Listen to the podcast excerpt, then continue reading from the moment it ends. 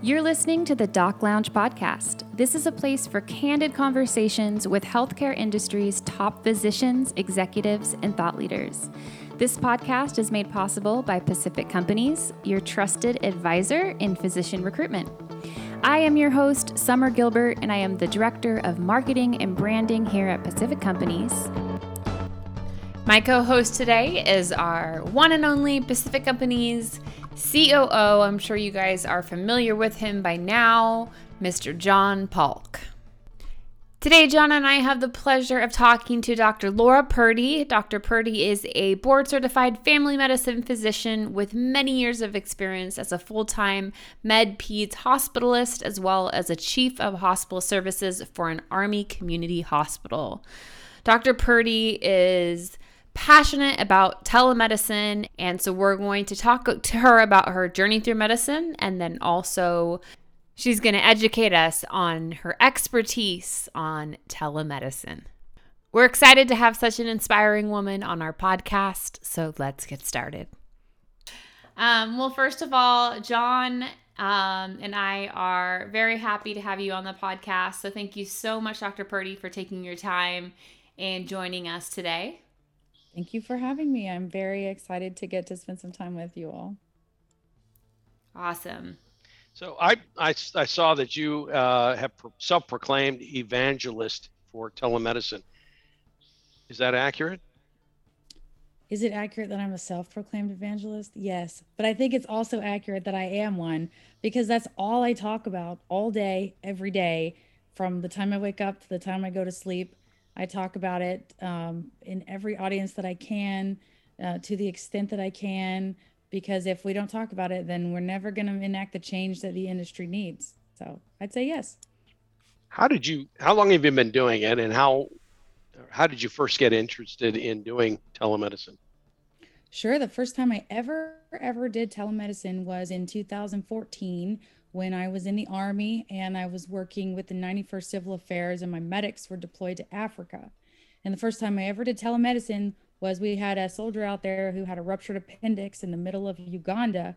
And the medics Whoa. frantically called me and said, Here's what's going on. You know, we've wow. we kind of video, did the FaceTime.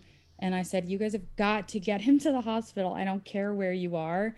And the the soldier ended up having an appendectomy in Uganda. And so that was the first time that I really saw how useful and in this instance even life-saving um, virtual remote care can be. And and from there, um, it's just continued on from there. And was this all through um, phone?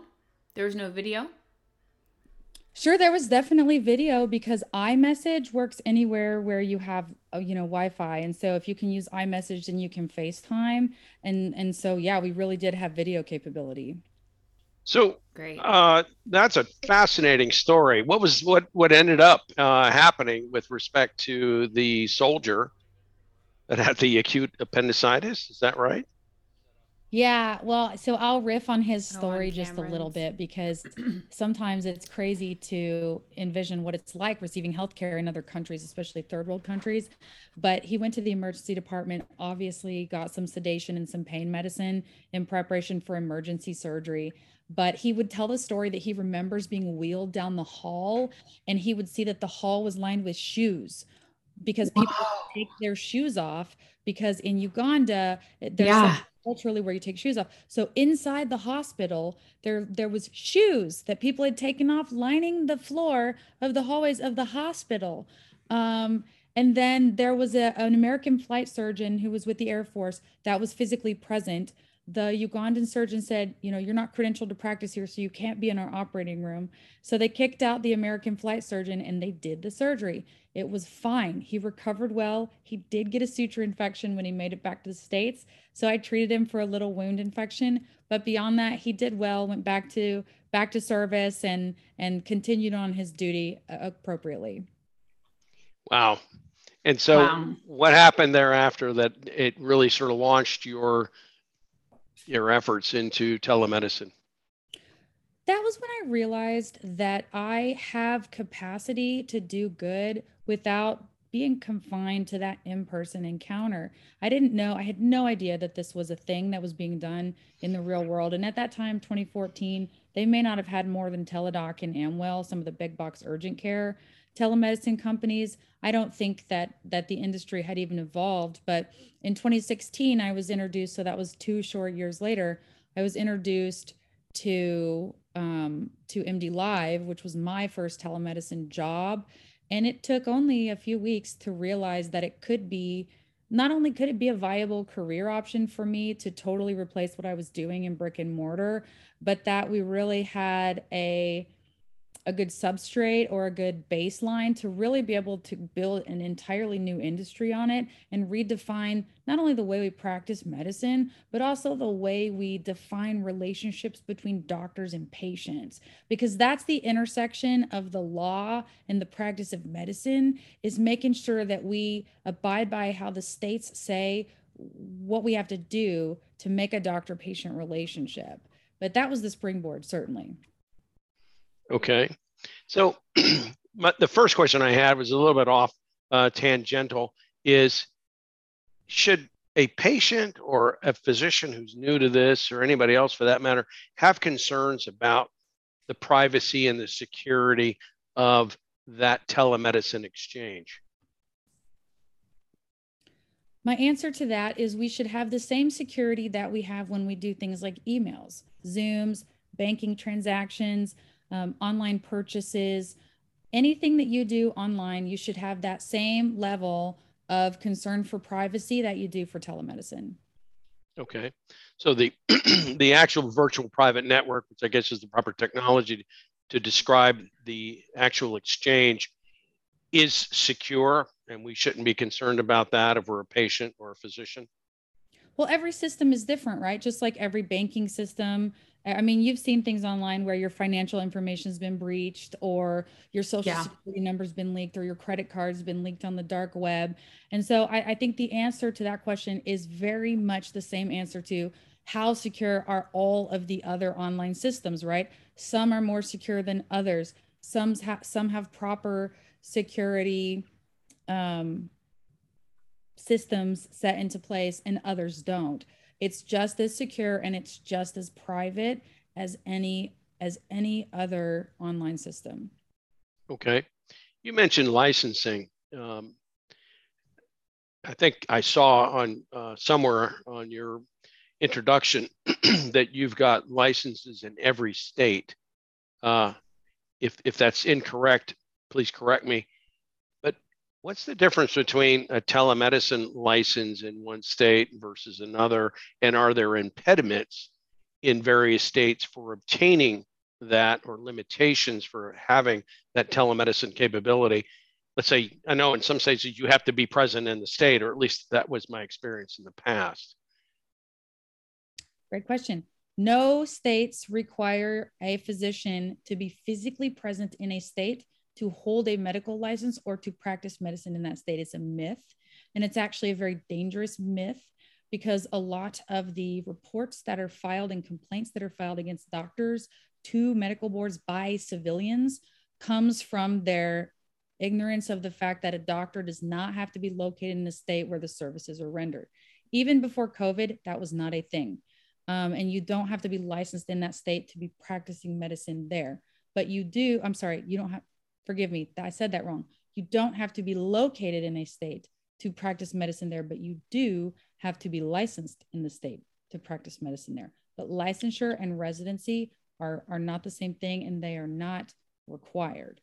Um, some states do have a telemedicine license, every other, but I, I prefer full and restricted licenses because if I ever wanted to physically go and, and physically practice in a state, then I would like to have the licensure intact to do that. Um, but only a very small percentage of states that have telemedicine licenses. The rest of them are just full unrestricted licenses. Um, the requirements are the same. The licensing process is the same. You go to the state medical board website, you print off the application or you file it online if it's electronic, and then you start to compile all of the requirements that that particular state has for you to get licensed in their state. Generally speaking, the telemedicine licensures, if they have them, like Oregon is a state that I know that has that. I think Texas also may have that beyond that i'm not sure who does um, they're usually shorter applications with fewer requirements because they know you're generally not going to be applying for in-person privileges at a hospital if you're doing yeah. the medicine licenses but the restrictions are less rather than more yeah john and you can comment on this um, kind of expand on this um, but we do have a locum tenens department here and i'm noticing more and more i mean it's weekly we're getting telemedicine assignments just all the time, almost every day. Um, yeah, I mean, it, it, it occurs to me that there's a huge potential that exists out there. Um, before we get into that, can you give us an overview of what the principal advantages are of telemedicine? I think everybody understands that it expands the the reach, the access, particularly for rural areas, here in California, we have vast areas that are remote. And the only way they're ever going to get a, for instance, an endocrinology consult is through telemedicine. But share with us what you've discovered as some of the advantages of telemedicine that others may not understand or appreciate yet. Sure. So, healthcare as an industry, I think to its detriment, has been very slow to join the modern digital age we can do anything online now. I can have groceries delivered to my house, or I can schedule groceries to be delivered to my house in two weeks, right? I can shop online. I have a veterinarian. I do veterinarian care online. Um, my children take instrumental music, music lessons online. Our entire nation did educational, you know, schooling in this in the year of 2020. We proved that you could do just about anything online.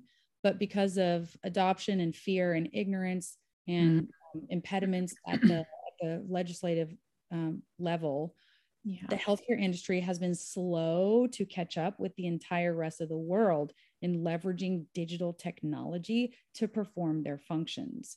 So, my argument to you is that digital healthcare, virtual healthcare, or we can use the term telemedicine, which is slowly becoming outdated, um, improves every aspect. It improves scheduling, it improves commute, it expands a patient's ability to get care outside of normal business hours, which means that more people are going to get care because now they don't have to take off time from work or travel or um, pull their kids out of school. It also increases access to specialists. It decreases costs because a lot of telehealth is cash pay right now, although we are starting to see a lot of payers come into the mix but it's cheaper. You don't have to deal with copays. It's a better alternative for people who are uninsured. It does expand the doctor's reach, that's true, but it also helps with quality of life for physicians. Physicians are leaving the practice of medicine every day because their souls are just being crushed by what it's like to work in a hospital or a clinic. It's it's it's no way to live, frankly. Being a full-time physician is is hardly hardly um, a way to live. And so telehealth is doing that.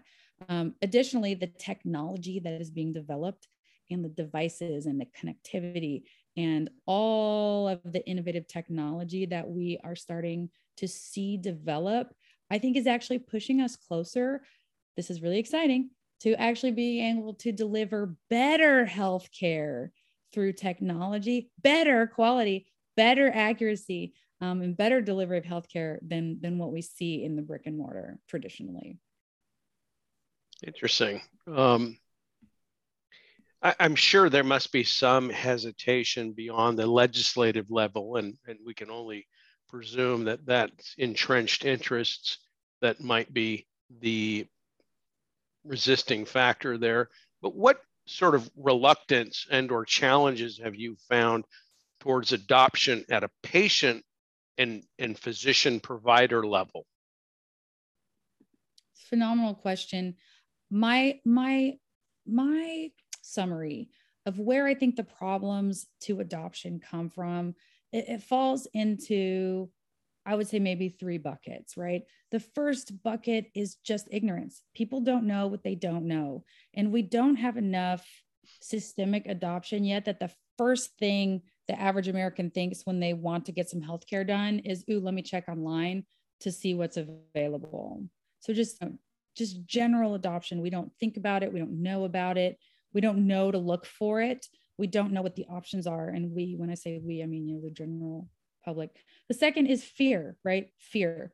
In the early, early, early days of online care, we would have the old online pharmacies where there was no doctor interaction. You would get pills shipped from who knows where in the world.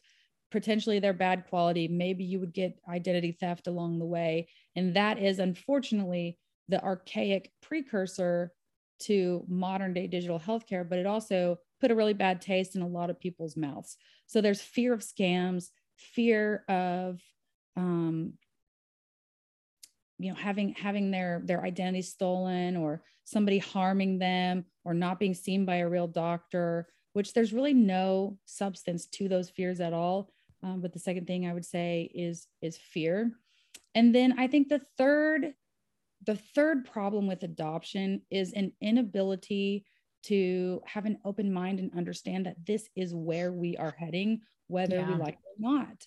Yeah. And that's a lot of the problems with the doctors. And unfortunately, it's the unpopular opinion, maybe, I don't know, maybe it's the popular opinion, but uh, the naysayers are just going to kind of have to finish their career, retire, and move on so that everything can advance because this isn't really the future. It's actually the present. It's already here. Millions upon millions and millions and millions of healthcare visits are done through digital health every year. And um, I think resistance to the fact that it's already here, resistance to the fact that it is the future, and resistance to get on board uh, will just result in those doctors kind of fading away and being replaced by the future of our industry. Is there any difference in um, a prescribing when it becomes to telemedicine? So the medicine never changes. The practice of medicine never changes. But what we are faced with from a legal perspective is we have to make sure that we are meeting the legal definition for doctor patient relationship, which I feel like I could talk a whole other hour on doctor patient relationship and how we define mm-hmm. it and why we are judging so harshly how we define that. I just think we have no business judging that anymore, um, or to the extent that has been done historically. But yeah. the but the prescribing, so there's a lot of technological systems that have to be put into place for you even to be able to do it because it has to be done digitally. That's the law in most states. Um, but establishing the patient encounter, making sure the system is set up to safely transmit ERX, and then acquiring or gleaning all of the information that you need from your patient to issue a valid prescription that's medically appropriate. Those are the steps, but it really doesn't change from what we do in person. And it doesn't have to be phone or virtual. Is there a difference? So so there's two types of of telehealth, right? And some people would argue there's a third. Synchronous, which is phone and video, and that's kind of old school asynchronous, which is done chat based, intake form based, questionnaire based, email based. And then some people would say like remote patient monitoring, which is really interacting with patient data and less interacting with the patient, but their data. And those would be the people that are on remote telemetry or doing blood sugar checks or like, you know, EKGs, heart rate monitors, where uh, sleep studies, where the doctor is, is looking at that from over here and making medical decisions based off of the data um, but that really probably falls still more into synchronous or asynchronous. But the vast majority of states now have provisions in their laws to permit for the delivery of asynchronous healthcare. Interesting.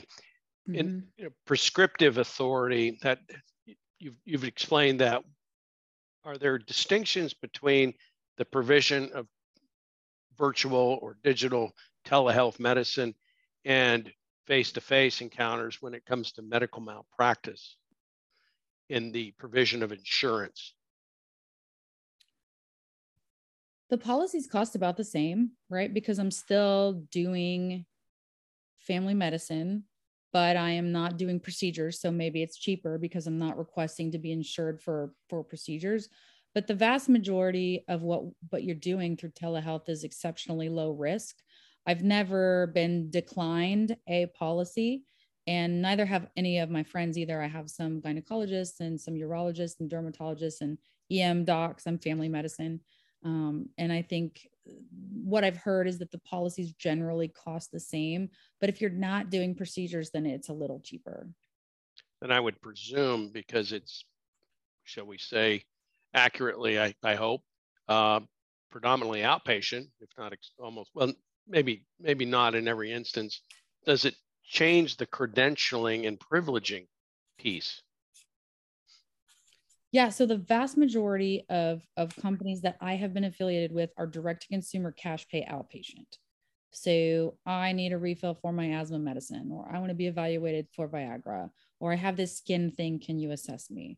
These days, however, there is a tremendous market for virtual wards, virtual ICUs, virtual ERs, virtual urgent cares, which is still outpatient, virtual observations, um, even outpatient, inpatient wards, which is crazy, where people are being managed at home under, but with in person nurses and LPNs and MAs, and then remote physicians that are making decisions off the management. I mean, there's so yeah. many in the cat.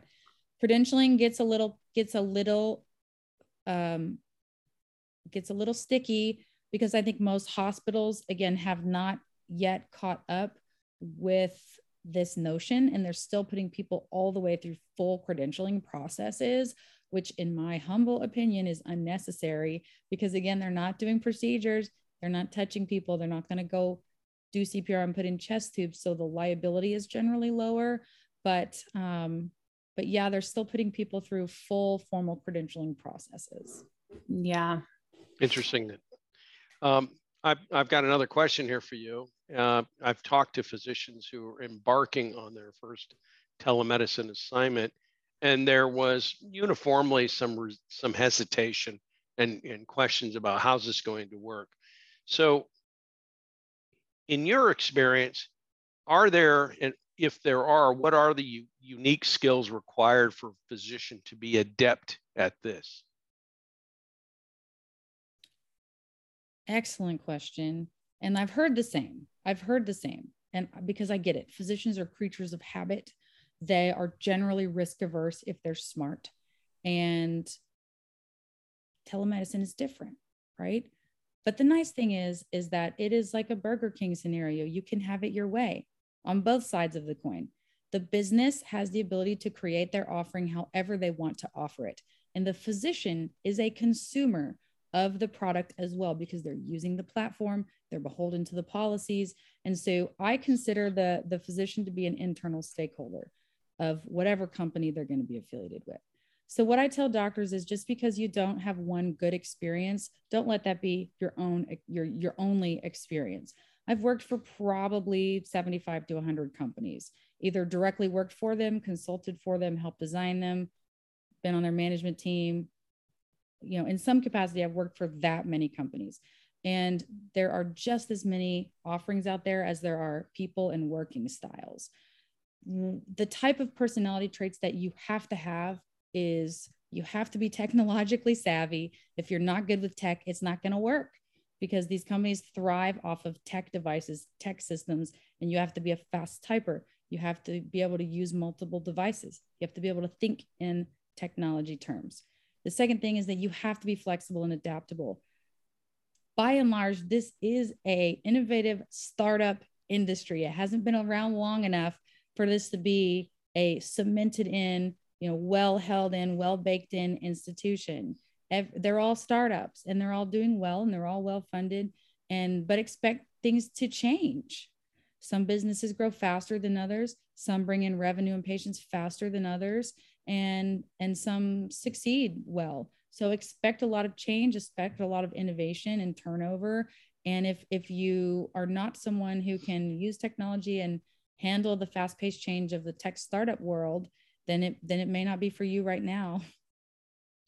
So I, I, I, that makes sense. Thank you for that. That was very insightful.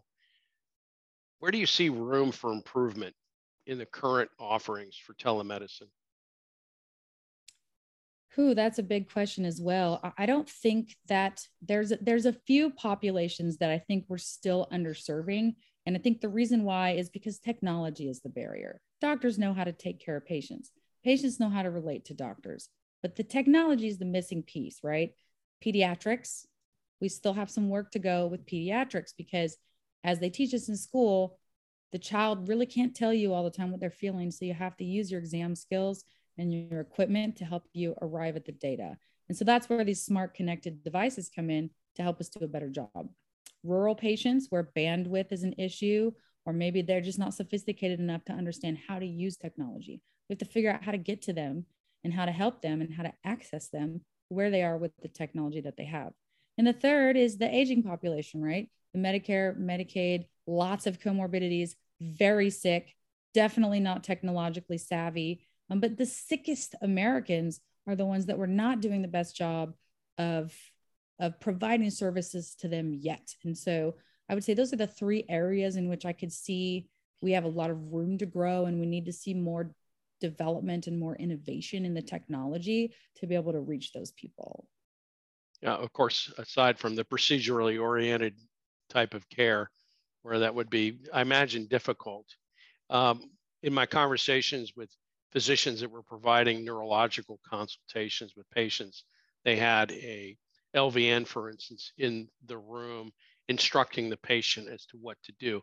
Is that fairly common in your experience? Tell me a little bit more. Tell me, tell me, tell me a little bit more about about what you've seen there. Well, what we've seen there is that there's sort of a, I don't know, like a patient coach, if you will, that is helping facilitate the specific instruction. We're talking about neurology, so it's more physical movement disorder kind of things where the uh, physician on their end may not be uh, quite as adept at communicating what they want the patient to do. So they've got an LVN or an MA in there saying, okay, well, why don't you try this and raise your arm this way or those kinds of things. I'm just wondering how how common that is and if that's still necessary in say the provision of primary care. I wouldn't think so. Oh, well, I, you know, that's a good idea. And so I, I have not run into that specific use case yet, but I, I have seen um, lots of instances where the the the MAs or the LPNs or even RNs might be on site with the patient and either collecting vitals or conducting assessment, you know, physical exam, and then relaying that information in real time back to the the physician. And I think depending on the use case, there's definitely still a need for that. Depending on on where it is and what they're doing right i could definitely see in the neurologic in the neurologic space that would be very important because neuro testing is very intricate. Um, but yeah i don't think we've moved past that. I think the more that we can blend what we're doing virtually or digitally with what we're doing in brick and mortar to try and eliminate that exit of care where we say i'm so sorry but i can't take care of you anymore virtually and so you're going to have to go in to be seen the farther out we can safely push that point, the better that we're doing. And I could envision that using LVNs or someone to do that would help us get to that point. I've got a number of other questions here. Uh, I'm going to skip some of them, and I do have at least one more I want to ask you. But before I ask you that, Dr. Purdy, are there some things that you want to you want to share with us about telemedicine, given your breadth of experience, that we should know that I haven't asked you about? I mean, gosh, you you you have hit you've really hit the nail on the head. But I think the one group of people that maybe we haven't talked to, right? Because we've talked about doctors, we've talked about hospitals, we've talked about patients, we've even talked about the law a little bit. But who haven't we talked about, right? The segment of people that we haven't talked about yet is the potential founders and the potential innovators. And I say the young and up and comers because usually they're younger and usually they're up and coming. The people who have brilliant ideas about how to launch the next big thing that's going to disrupt the industry of whatever and turn it on its head because the healthcare industry has subsegments of smaller industries within the larger industry. There are mm-hmm. people who are disrupting the lab industry, the home testing industry, the vital signs industry, the inpatient industry. We need those innovators to not have fear and to be bold to step up and say i have this idea. Let's see if we can make change. Those are those are the people that i want to talk to and those are the people that that i look to get a hold of because those ideas need to be brought into life and pulled into existence. The industry is actually driven by innovators and founders and not by insurance companies and health systems like the public would perceive it to be those those mm-hmm. institutions don't drive change. They maintain status quo and begrudgingly adopt to change as the industry pulls the rug out from underneath them and changes. And so I think th- those are the people that that we really need to to capture to move this forward. As a yeah. successful Pacific, or excuse me, as a successful recruiting firm, both permanent and locum tenens, Pacific Company's been approached uh, on a number of occasions about partnering with some um, emerging telemedicine, virtual medicine. I- am going to ask you to, to tell me what the current uh, nomenclature is so I get it right going forward. But we've been approached by some of these organizations, and there, in my estimation, there seems to be a bit of a disconnect with how to land on the proper reimbursement model uh, to make it work, to make it sustainable because they're all coming to us to say we need you to help us staff this. And so there's a bit of a disconnect with with what they want and what we can provide. Not that we don't have any difficulty uh, that we don't certainly have any difficulty finding applicants but you know, we don't do it for free. And so again i'm just wondering if there's a sort of preferred model that you've seen because again you're talking about cash and then there's a reimbursement component and the anyway it seems like it's still emerging in that regard. Thoughts? Oh that's a can of worms. So yeah, nowhere to the extent of you with the caveat but staffing is one of my specialties because i've created networks for companies like MDLIVE and hims and hers. And so that's what i did you know for three years. And now the company that i work with OpenLoop is kind of like full stack telemedicine but there is a segment of recruitment that happens there nowhere to the extent of what you would be doing. Telemedicine physicians are like slippery little squirrels. They really are. And I don't know how else to describe them. They, they are like slippery little squirrels. And, and the reason why is because the more licenses you get, the more money you're able to make. Here, here's the catch 22. I'm going to tell you what the rock and the hard place is, right?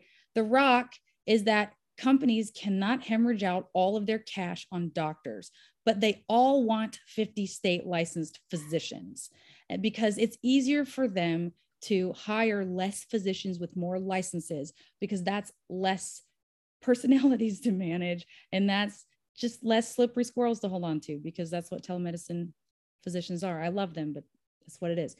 that's the rock, right? But the hard place is that the more licenses a doctor has, the more they can make and the harder it is for you or anyone to keep them happy. Mm-hmm. And they're not going to accept something like a hundred bucks an hour or 150 bucks an hour.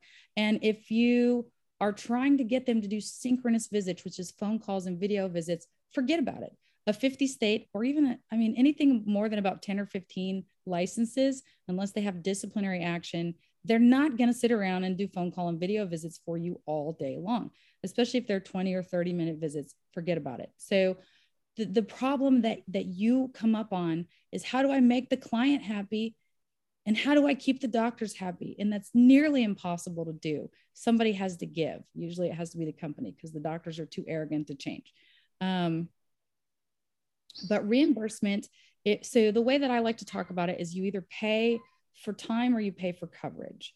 So, so, and this is just my own thing that I made up, right? So you, you may think about this totally different, but this is how I think about it. I cannot pay somebody to be available 24 7, 365 to take a small number of cases and expect them to be happy with a reimbursement per case. I can't say, hey, doctor, you're going to get five calls a day I'm only going to pay you 35 bucks for your five calls, but you have to take those calls no matter when they come in. Right. It just doesn't work. So conversely, what you can do is you can pay a lower rate for coverage that may or may not have patients pop up. And doctors actually kind of like that because it feels like free money, but you're paying them for their time, right? But on the other side of the coin, doctors are not willing to be paid for their time if they're going to get water hose blasted with 50 consults in a you know in an eight hour day back in the day i was doing 40 hour 40 patients a day 40 phone calls and videos a day. And that was uh, awful. It was really hard to sustain and i did that for a couple years. So you have to decide if you're going to pay them for their time or if you're going to pay them for their volume but you can't really do both. Volume jobs are not happy being paid for their time and time jobs aren't really happy being paid for their volume. And so somewhere in there is the secret sauce of how to pay everybody and keep everybody happy and then also make your margin and let it be a fair market value. I don't I don't envy you because those are hard decisions to make. Yeah. yeah.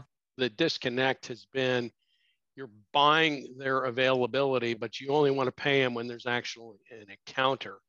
I understand that from a business point of view if I'm the telehealth telemedicine company, but it, it, it shows a lack of understanding of the mindset of that physician. Hey, I'm hanging her out and I don't get to control the availability of patients. You guys, you know, if, if you want me to see patients, then that's really more up to you rather than up to the physician as a whole. So mm-hmm. I'm glad we had an opportunity to talk about that. But yeah, and I'll take it one step further for you there, right? Because that that removes the human element from things, right? Because I have four kids. The youngest is eight. Or I'm sorry, the oldest. The oldest is eight. Let me say that correctly because that changes things.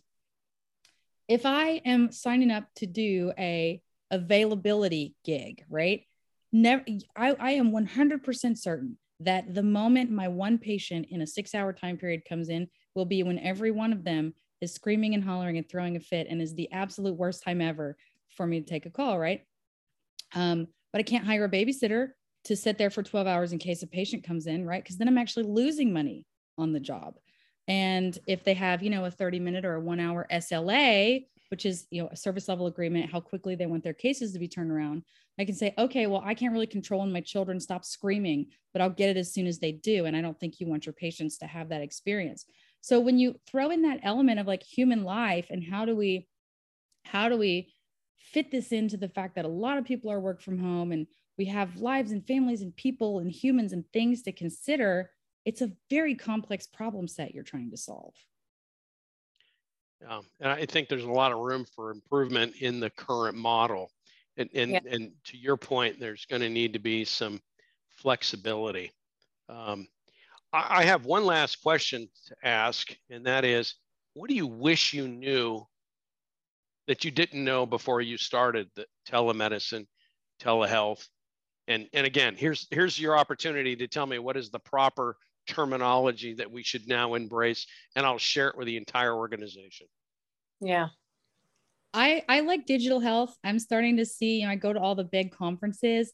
I don't I don't like the word telemedicine as much anymore because I think it's tied too closely to the word telephone and so it makes us think that we're doing this when we talk to patients and we're moving away from this. So I like digital health because it, it's more of an inclusive term that that embraces all the modalities what I wish I had known that I did not know is that non-compete agreements are ridiculous and that that truly nobody really has the right to tell me or a doctor or any practitioner at all um, when where and why notice i didn't say how because we do get to tell them how but when where and and why to practice medicine and in my first full time job, I did sign a non compete agreement because I didn't know any better. And these days, I don't do that anymore. And I've never had a company decline or reject me for saying, remove your non compete clause. 100% of the time, they say, okay. Now I will sign non circumvention and um, like non disclosure. I will sign all of those because I don't ever want to undermine anyone's business or circumvent what they're trying to do from a business perspective. Mm-hmm. The notion that a company would try to own somebody's ability to practice medicine is ridiculous. And I wish companies would stop doing that because it's illegal in a lot of places. I think that is a violation of the corporate practice of medicine laws, which states that companies cannot exert undue influence over the practice of medicine. And so if you're a doctor out there listening to this and you have a non compete agreement in your contract, get that thing removed immediately because it's totally inappropriate. We uh, coincidentally had a guest who was an expert on non competes, yeah. Uh, an attorney, and she commented a great deal about that. Uh, I think the only provision that I'm qu- questioning is the violation of Stark. If, but but that's sort of maybe for another conversation. But um, did she agree with me? Did she say they were ridiculous? Uh, yeah, she basically said that you should not sign them if you don't have to. And as you know, some states, a non-compete is, is essentially unenforceable to begin with. Some states are a bit old school about that. I think that uh, to your point, certain provisions do stand like an NDA or a non-solicitation, but a non-compete. I mean, you know, I used to advise physician group clients that, guys, you're just making it harder to attract an interested candidate because you're making you're putting up this artificial impediment because you're focused on your attorney is focused on the worst case scenario rather than really what your overall objective is which is to attract a talented individual. Yes. Yeah. Agree. 100% i agree with you. Summer do you have any anything final to say? This has been terrific by the way dr purdy. Yeah. John, thank you so much for jumping in with these telemedicine questions. I know this is way up your alley, so I I mean I usually host and I kind of just let him take the reins on this one. Um, he John's been in the industry. I don't even want to say how many years because I don't want to turn my head to the gray hair. yeah, decades. yes. Um, so I let him take the reins on this one, and John, you did. I mean, some of those questions were spot on, right on. I learned so much from you, Dr. Purdy. Thank you so much for joining us. Um, I'd love to do round two, and maybe we could even get um, our other guest on that we talked to. That's a contract attorney, and we can talk about you know non competes and and I love the fact that I wrote this down too. I love the fact that you're moving towards the digital health, not telehealth, digital health. I love that. But thank you so much for your time and get back to your children, your crazy children. And look at they didn't. They're look. They're. I didn't hear them the whole time. Are they locked up? Well, I can hear them quite a bit actually. The dogs are almost the whole time. So if you can't hear it, that means we have great soundproofing. It's yes. noisy out yeah. there. Well, again, you are an expert, and it's been a pleasure to speak with you and to learn about digital health, digital medicine. Yeah. Thank you. It's been a pleasure to be here. Have a great one. Sounds great. I'll talk to you soon. Have a great day. Thank you. Bye. Thank you to all our listeners. If you'd like to be notified when new episodes air, make sure to hit that subscribe button. And a big thank you to Pacific Companies. Without you guys, this podcast could not be possible. If you would like to be a guest, go to www.pacificcompanies.com. Thank you.